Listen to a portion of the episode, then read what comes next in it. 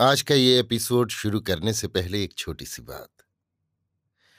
क्या आप भी अपना पॉडकास्ट बनाने की सोच रहे हैं? तो एंकर ट्राई कीजिए। ये पॉडकास्ट बनाने का सबसे आसान तरीका है। नंबर एक, ये फ्री है। नंबर दो, इसमें कई सारे ऐसे टूल्स हैं जो आपको अपने फ़ोन और कंप्यूटर पर रिकॉर्ड और एडिट करने की फैसिलिटी देते हैं। नंबर तीन आप अपने पॉडकास्ट को डिस्ट्रीब्यूट भी कर सकते हैं, जिससे इसे स्पॉटिफाई और दूसरे प्लेटफॉर्म पर सुना जा सके। तो डाउनलोड कीजिए फ्री एंकर ऐप या विज़िट कीजिए एंकर डॉट एफ़ पर अपना पॉडकास्ट स्टार्ट करने के लिए। ये तो थी एक छोटी सी जानकारी, और अब शुरू करते हैं एपिसोड का सिलसिला। तो आज के एपिसोड में लीजिए सुनिए। आचार्य चतुर्सेन शास्त्री के लिखे उपन्यास, गोली के पचासवें भाग, विपदा की चरम सीमा को मेरी, यानी समीर गोस्वामी की आवाज़ में। बहुत देर बाद मुझे होश आया। एक वृद्धा स्त्री मेरे ऊपर झुकी, मेरे मुँह पर पानी डाल रही थी। होश में आने पर मैंने सुना, वो पूछ रही थी, कौन हो? कहाँ से इस नरक धाम में आ फंसी? अफसोस कि मेरी आँखों के सब आँसू सूख चुके थे और मेरी वाणी भी जड़ हो गई थी। उसने सहारा देकर मुझे उठाया। अपनी कोठरी में ले जाकर अपनी पथारी में सुलाया। थोड़ा और पानी पीकर मेरा जी हल्का हुआ। मैंने कहा, भागवती हूँ माँ, जो यहाँ नरक की आग में जलने आकर तुम्हारी गोद पा गई। तो तू कोई भले घर की बहू बेटी मालूम पड़ती है। चिंता न कर बेटी, सब्र से काम ले। पत्थर से सिर टकराने से अपना ही सिर फटता है। चाहे जितना रो, यहाँ कोई सुनने वाला नहीं है। उसने एक बासी रोटी और एक प्याज का गंठा मुझे देकर कहा खा ले बेटी, खाती रहे और भुगतती रहे। आज तीस बरस से इस नरक धाम में मैं यही करती आ रही हूँ। भूख से मेरी सब आंतें निकली पड़ रही थीं। वो बासी रोटी मुझे मोहन भोग सी लगी। उसे खाकर मैंने एक लोटा ठंडा पानी पिया। खाने पीने से मेरा दिल ठहरा। अब मैं सोचने लगी, क्या करूँ? पर सोचने विचारने जैसी तो वहाँ कोई बात थी ही नहीं। वो वृद्धा मेरे लिए जैसे एक देवी वरदान थी। उसकी सहायता से मैंने पास की एक कोठरी को साफ़ किया और उसमें अपनी पथारी बिछाकर मैं उस पर पड़ गई। अब मैं बच्चे के ध्यान में डूबी। वो दुष्ट हत्यारा के मेरे लाल को ले जाकर मार डालेगा? हाय, कहाँ है मेरे बच्चे? कहाँ है मेरा पति?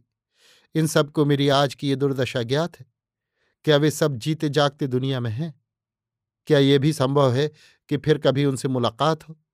क्या जीते जी इस नरक धाम से मेरा छुटकारा हो सकेगा? अरे, ये पापात्मा राजा मेरे समूचे आत्मदान को भूल गया। उसे मैंने शरीर दिया, कौमार्य दिया, धर्म दिया, कर्म दिया। एक निष्ठ हो इक्कीस वर्ष उसकी सेवा की। आज उसने मुझे इस प्रकार भुला दिया। भुला दिया क्यों कहूँ? ये तो बहुत छोटा सा अपराध है। उसने तो मेरी हत्या का षड्यंत्र किया। क्यों भला? मैं उसका क्या लेती थी? उसका क्या बिगाड़ती थी? मुझसे उसे भय क्या था? मैं एक निरीह नारी, गोली गुलाम, तन मन से उसी की अनुगत दासी भला उसे कब कहाँ हानि पहुँचा सकती थी? उसने क्या मुझसे पिंड छुड़ाने के लिए ही ये किया था?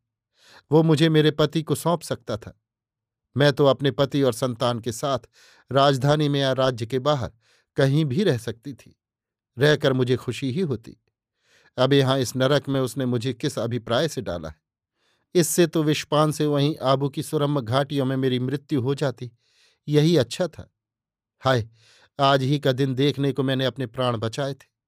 हाय रे प्राणों के मोह। किसी कवि ने कहा है, जिसके अंग अंग घावों से भरे हैं, उन घावों में कीड़े पड़ गए हैं। खाज से जिसकी खाल सड़ गल गई है, जिसकी पूंछ भी गलकर कट गई है, वो कुत्ता भी मरने से अपने प्राणों को बचाकर भागता है। ऐसा ही प्राणों का मोह होता है। नहीं तो क्या मैं अपने इस गुलाम शरीर को, जो वास्तव में पाप की गठरी मात्र है, बचाने की चेष्टा करती? यही सब मैं सोचते सोचते सो गई। वृद्धा ने एक दो बार जगाया भी, पर मैं नींद में नहीं, कुछ बदहवासी में नशे में थी। वो नशा शराब का नहीं, भंग का नहीं, विपत्ति का था। विपत्ति का, जो पहाड़ से भी अधिक भारी थी, और जिसने मेरे संपूर्ण तन मन को, धैर्य को चकनाचूर कर दिया था। उस दिन मैं दिन भर सोती रही, रात भर भी सोती रही। सुबह मेरी आँख खुली तो सूरज उगाया था और वो मनहूस, अशुभ प्रभात मेरा उपहास कर रहा था। मेरा शरीर बहुत गंदा हो गया था। धोती जो मैंने पहन रखी थी, वो बहुत मैली थी। वासुदेव महाराज के घर से मैं न अपना बिस्तर लाई थी, न कपड़े लत्ते, न कोई दूसरा सामान। जैसी बैठी थी, वैसी ही चली आई थी। मेरी वो सब रकम भी वहीं रह गई थी, जो मेरे बक्स में थी। अब मुझे इस बात का ध्यान आया कि मेरी इन सब चीज़ों का क्या होगा? क्या ये मुझे मिल जाएँगी? पर यहाँ उन सब का प्रयोजन भी क्या हो सकता है?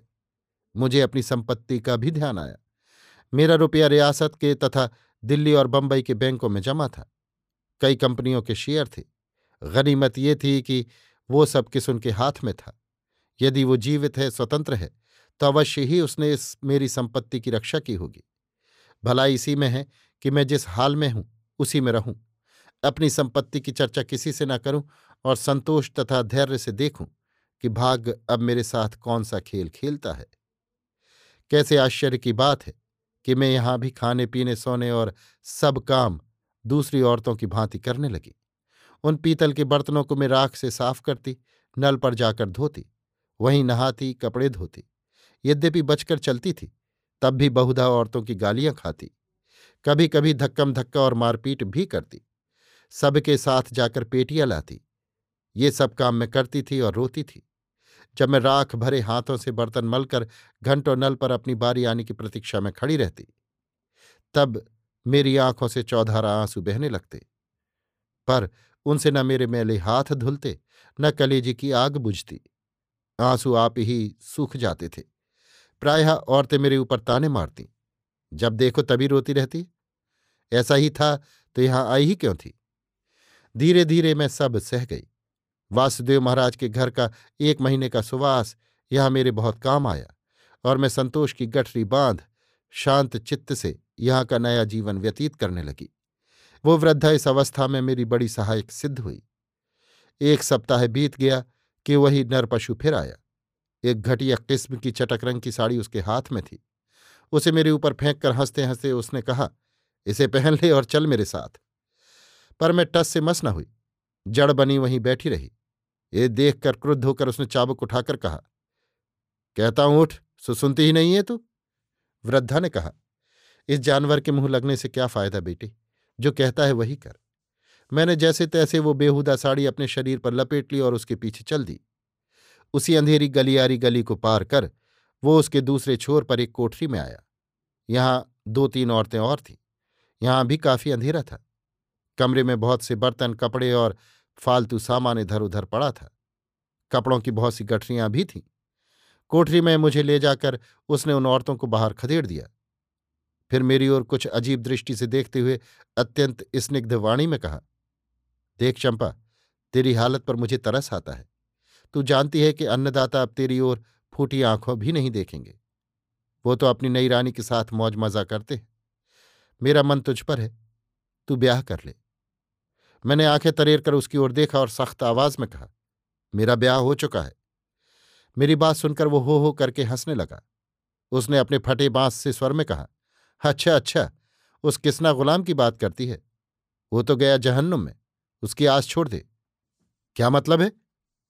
अरे अन्नदाता ने उसका ब्याह एक गोली छोकरी से करना चाहा था, लेकिन वो माना ही नहीं। और तुम लोगों ने चोरी चकरी से जो सरकारी रकम उड़ाकर जमा जत्था जोड़ा है, सो वो बताता ही नहीं। बड़े ही कलेजे का आदमी है। मारते मारते मैंने खाल उधेड़ दी, पर उसने कुछ बताया थोड़ी ही। अंत में अन्नदाता ने उसे जेल में भेज दिया। तू बकता है। तेरे सिर की कसम चंपा, मेरी बात मान ले, मुझसे ब्याह कर ले, बस तेरा बेड़ा पार। पर सब रकम जमा पूंजी मेरे नाम तुझे करनी पड़ेगी। बता कितना रुपया बैंक में है? वो गलमटा तो कुछ बताता ही नहीं। तो तेरा उससे क्या सरोकार है?